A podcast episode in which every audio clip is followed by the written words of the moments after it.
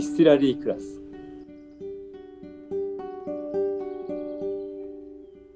ディスティラリークラスは上流についての知見を深め上流酒をたしなむ生活に親しむ江口博が運営する上流をテーマにしたポッドキャストです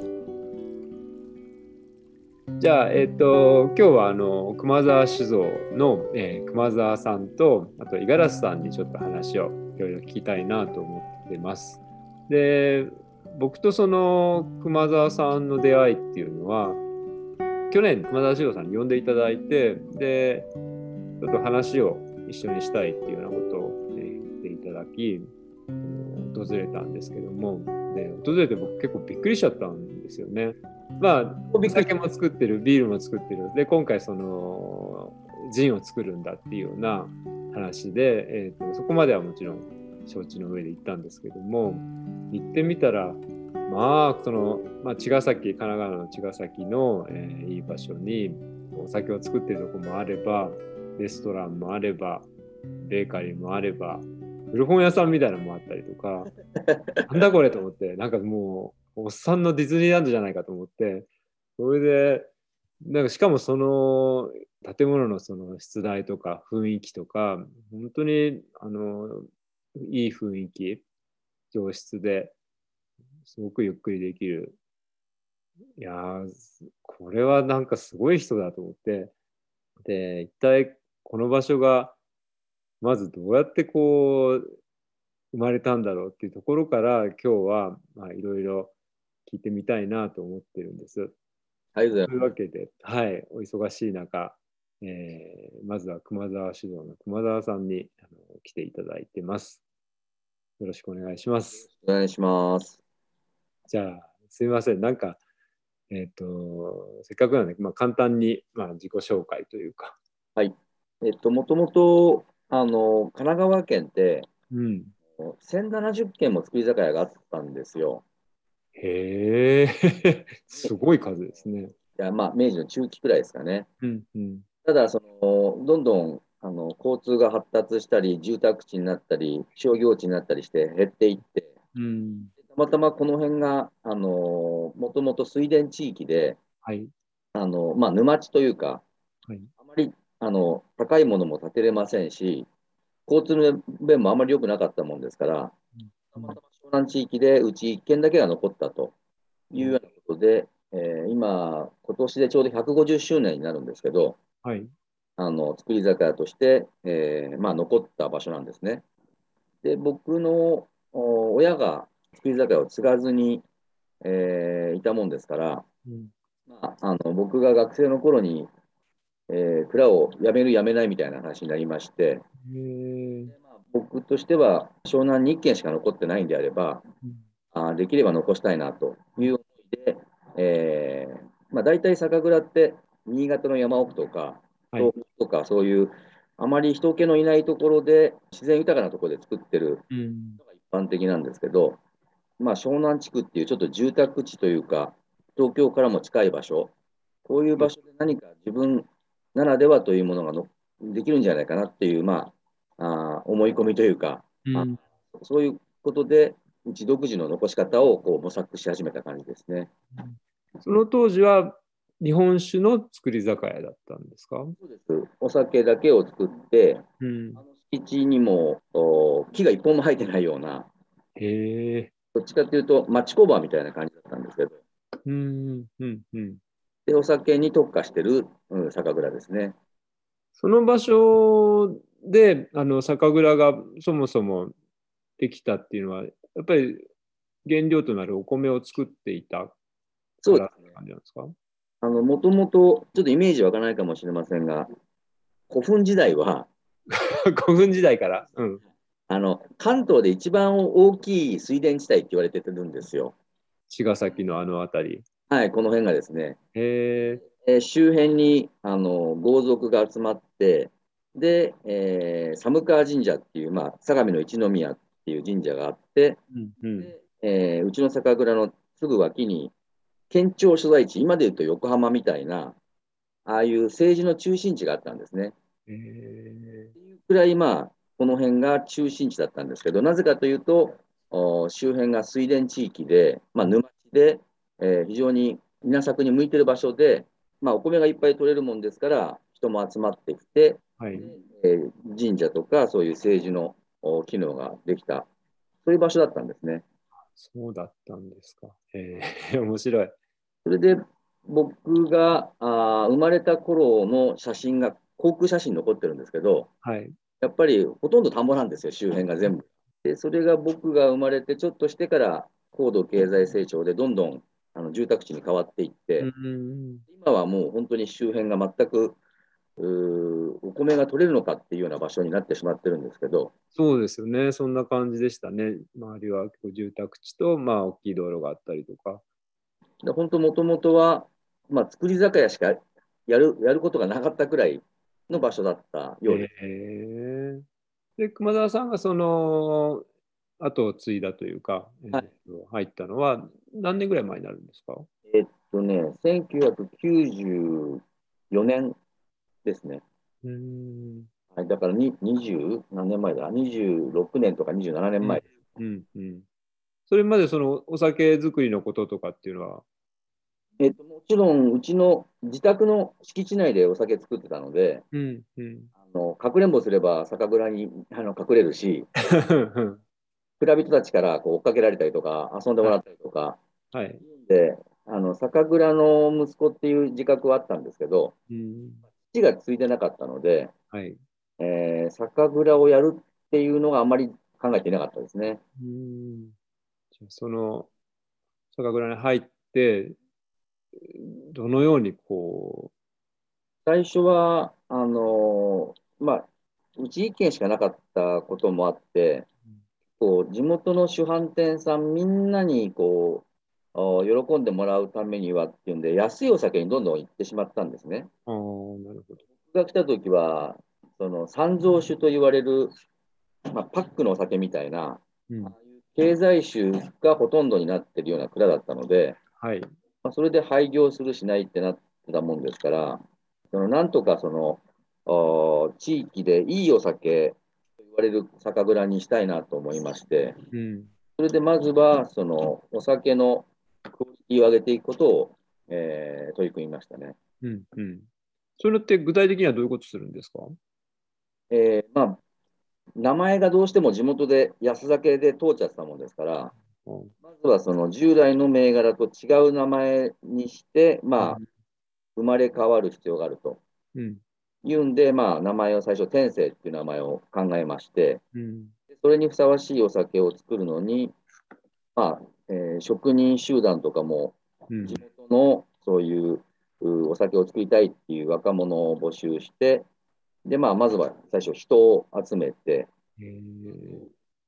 いいお酒が作れる設備をう用意んしなきゃいけないんで、うんうん設備をやったり、えーあと多分何何年かはこうおいろんな試験場も像もしなくちゃいけないと思ったので、うんえーまあ、5年計画くらいで最初は考えてました。へーじゃあ1994年からまあ5年ぐらいそういうことを。そうちょうどまあ区切りが約2000年が近くにあったんで、うん、そうですよね。 2000年の酒造りから天聖っていうブランドに切り替えて、うん。蔵の設備も人もおそれまでに用意しようっていうことで、プロジェクトとして立ち上げた感じですね。なるほど。うんうん、で、それまでの間、会社が多分潰れちゃうんで、ほそこから食いつく一発勝負のものが、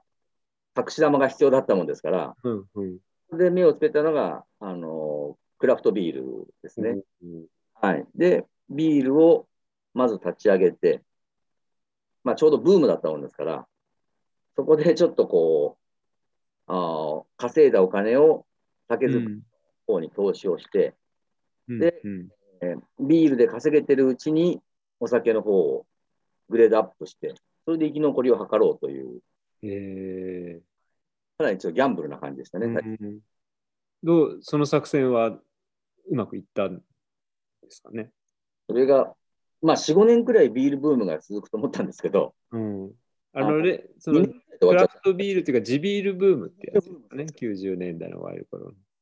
それが2年くらいで終わっちゃったんで、あら。かなり際どかったんですけど、うん。なんとか2000年にその天性っていうブランドを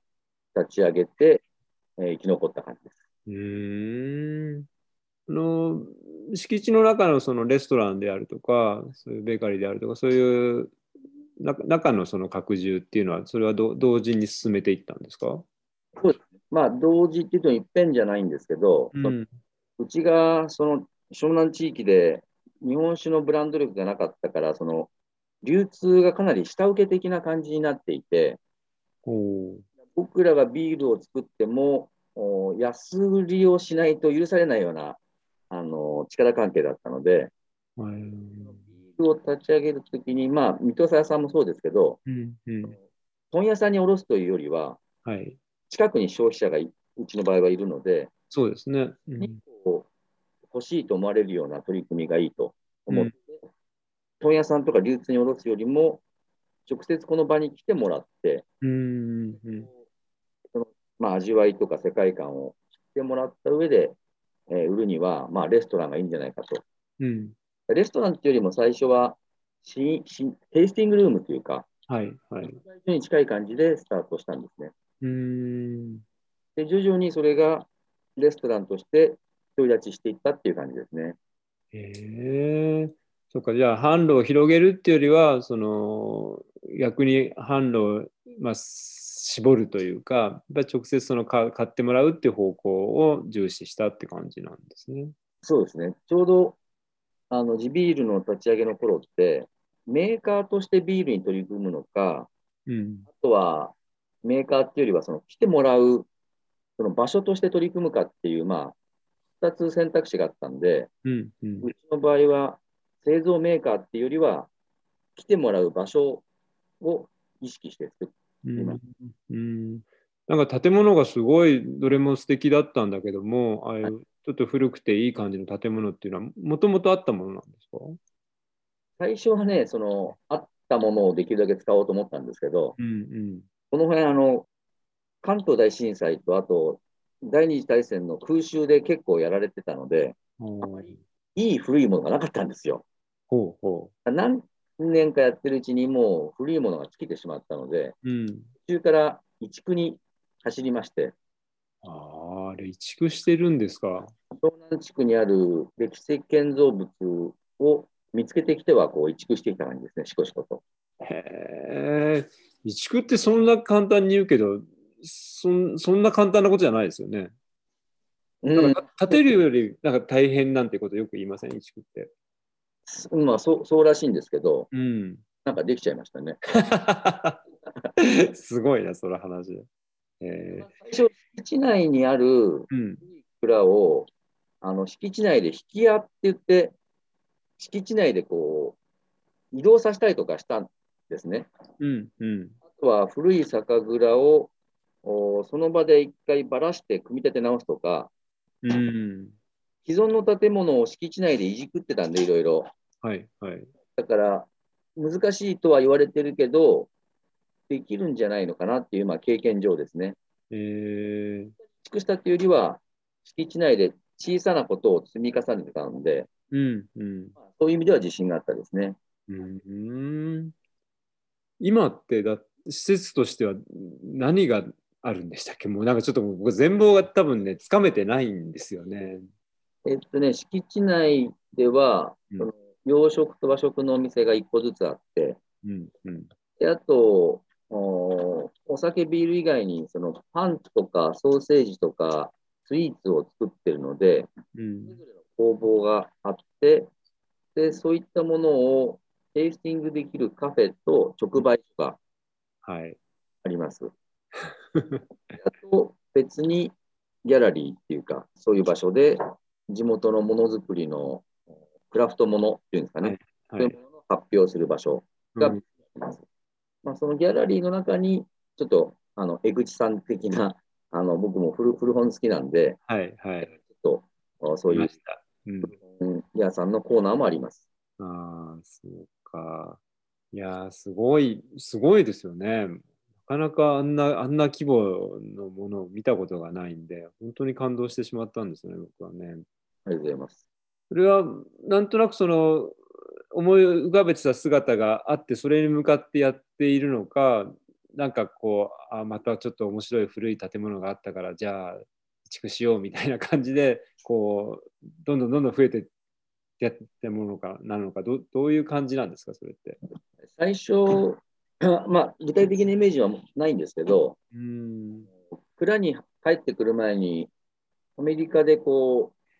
う、うーんまあ、1年くらい旅をしてる時があって、えーでその時に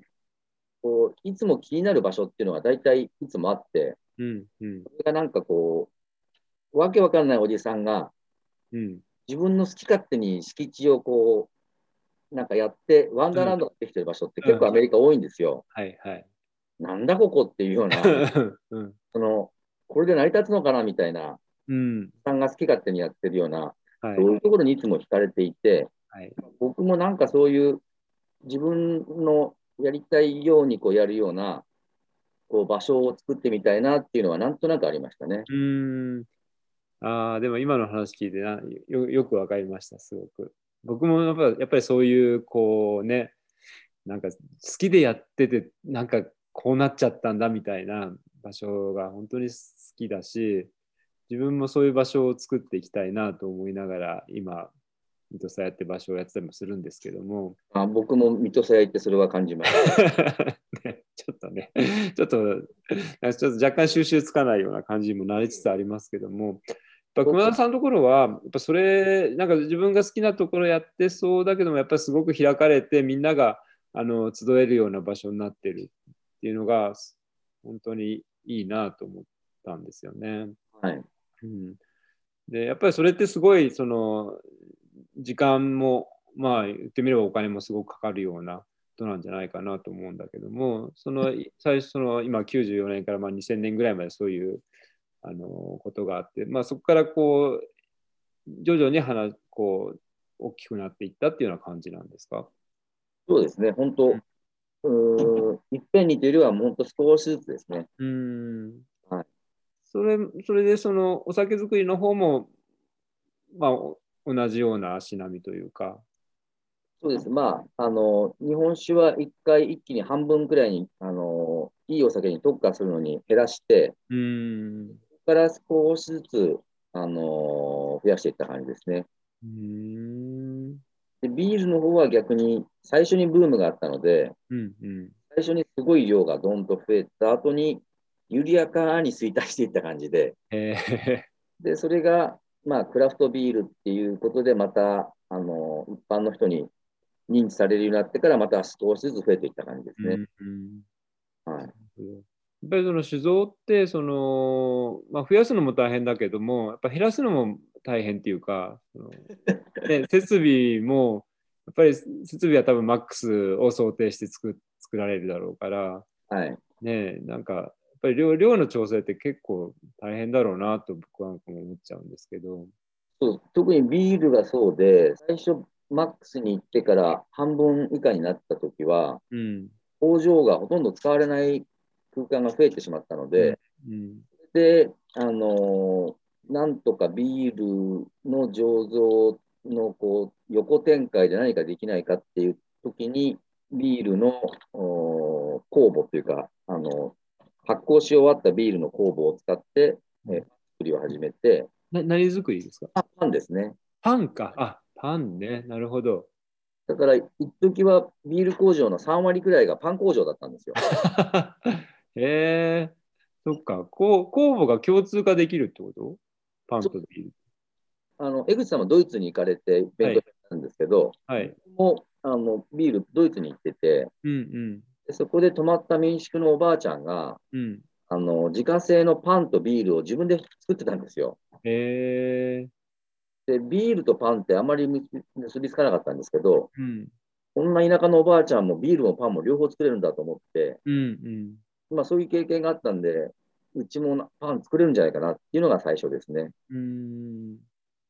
まあね、言ってみればね、同じ麦で、酵母で。そうですね。うん。なるほど。そっか。パン屋さんっていうのはそういう成り立ちだったんですね。そうです。はい。ねえなんかこうその工場でその日本酒でもビールでもいいんですけどその熊田さんのところのまあ特徴的ななんか作り方とか設備みたいなものってなんかあるんですかえっと、まあ、お酒は、あの、特殊なわけじゃないですけど、ん結構、あの多くの酒蔵は、あの、経済酒ってすごい安いお酒から、うん。うん。あのすごい高い大吟醸まで、結構いろん、全部作るんですけど、えー、うちの場合は、あの、最初からその、一般的に家庭で飲める、あの、日頃晩酌するような、うん。うん。あー中間地帯っていうんですかね。安いお酒も作んないけど、ギフト用の高いお酒っていうのもあまり力を入れてなくて、ほうほう。飲めるあの範囲のお酒に特化して作るっていうのが、まあ、一つの特徴ですねうーん。で。ビールに関しては、最初ドイツで勉強したので、設備とか、えーそういう基本的なものがドイツの仕組みになっていて、うんドイツの設備とか仕組みで広げれる範囲でいろんな世界のいろんなスタイルを取り組んでる感じですね。うーん。で結構今、クラフトビールいっぱいありますけど、はい。結構その、ドイツ式じゃないのが今もう主流なので、ほう。だからドイツのあの仕組みで、えーいろいろな展開してるのは今では珍しいと思います。うーん。ごめんなさい。僕、あんまりビールのことわかんないんですけど、ドイツ式とそうそうじゃない式は、設備が違うんですかその製法も違う、製法は違うんでしょうけども、設備も違うんですかまあ、あんまり大雑把に言うと、うん。あードイツのスタイルっていうのは、亀発酵っていうスタイルの作りがベースになってるんですね。うん。うん。今、多くのクラフトビールがやってるのは、上面発酵っていうスタイルのうん。ものがベースになってるんですね。うん。うん。で、上面発酵の設備だと、亀発酵ってすごい作りにくいんですね。うんだからそういう違いが、ざっくりあじゃあそこにはあん互換性がないっていうか、設備を流用して両両方やるとか、そういうことはあんまりできないんですかえっとできるんですけど、やっぱり得意不得意が、うーん、はい、 なるほどね。でも、ね、ビールの種類もすごいたくさんありますよね。この間、なんか詰め合わせセットみたいなの僕買わせてもらいましありがとうございます。た。結構楽しく、楽しくやっております。ありがとうございます。はい。 ありがとうございます。それで、あれですか、その上流の話っていうのは、どっから出てきた話なんですか、今度は。上流がですね、あの意識したのは実はかなり古くて、えー、最初、酒蔵をあの、いいお酒を作れるように、うん。蔵を改造しようと思って、うん古い蔵の2階をいろいろこう整理したんですね。うんそしたらあの、わけわかんない設備があって、えで先代社長にそれを聞いたら、あこれ、昔、焼酎作ってたんだよと。ああ、なるほど。酒造りでえー出てくる酒粕を使って、うん焼酎っていうのを作ってたっていうのを聞いて、あ、うちでも焼酎作ってたんだっていうのが最初のとこですね。うん。で、その後、酒粕が、昔はあの大体全部売れたんですけど、うん。うん。だんだんだんだんこの湘南地域の食文化から取り残されて、酒粕が余るようになってきて、でその酒粕が余っちゃうんだったら、昔に戻ってもう一回カストリ焼酎やろうかなっていうのが、また機会が出てきたり、うん。ただカストリ焼酎あんまり売れ売れないらしいっていう情報がだったら、あの、お酢がいいのかなとか、お作っちゃおうかなとか、まあいろいろ考えてたんですけうど、ん。うん。うん。っていうのが、まあ、ずっと、おー何年かに1回そういう考えがあって、えーまあ、上流に関してはそういううーのがありましたね。うん。酒かすって、その、酒かすとし、まあ、酒かすとか、甘酒とか、はい。一般的には、ああとどんな利用法があるんですかうちなんかではうん、毎日のように、その、あの、鍋に酒粕入れてぐつぐつ煮込んでる感じうん。うん。うん。で、こうちょっと手が空いた時に、コーヒーブレイクのように、はい。甘酒ブレイクみたいな感じでうん。うん。やってましたね。家で。あー汁にこう、入れて、うん。酢汁にしたりとか、うん。あ、いいですね。はい、あとは普通に肉、魚を漬け込んで、うん。えかす漬けみたいにしたりとか、うん。まあ、っていうのがうちではずっと家でやってましたし、うん。で最近はまあうち敷地内にレストランがあるんで、はい。レストランで、まあ、ピザにも入れたり、えーパスタにも使うし、えー、 すごい。ありとあらゆるものに使ってますね。うん。それでも余っちゃうっていう。そうなんですようん。で僕も古いもの好きなんで、どうも捨てるのが嫌で、うん、わかります。はい古いもの好きなんで。 そうですよね。はいそっか、じゃあそれで、じゃあ蒸留して、まあカストリー焼酎、そう最初はカストリー焼酎っていう発想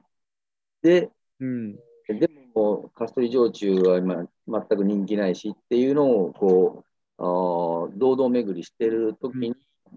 まあ、うちのあの当時の五十嵐っていうものと相談してて、はいえーそこにもうプラスアルファをしてジンにしたらどうかとうん、アイデアが出てきて、はいで話が進んできた感じですね。なるほど。来ました。やっと上流まで来ました。なかなかと。ありがとうございます。いや、面白いですね。全部がちゃんとつながってるんですね。そう、それでまあ、その酒粕の蒸留に加えて、うん、はビールも作ってたので、い。えーもしかしたらウイスキーもいけちゃうのかなっていうことで、うん、あいよいよ本格的になってきたって感じですね。ああ、そっかそっか。じゃあ上流機を導入すればどっちもいけんじゃないのっていう。はい。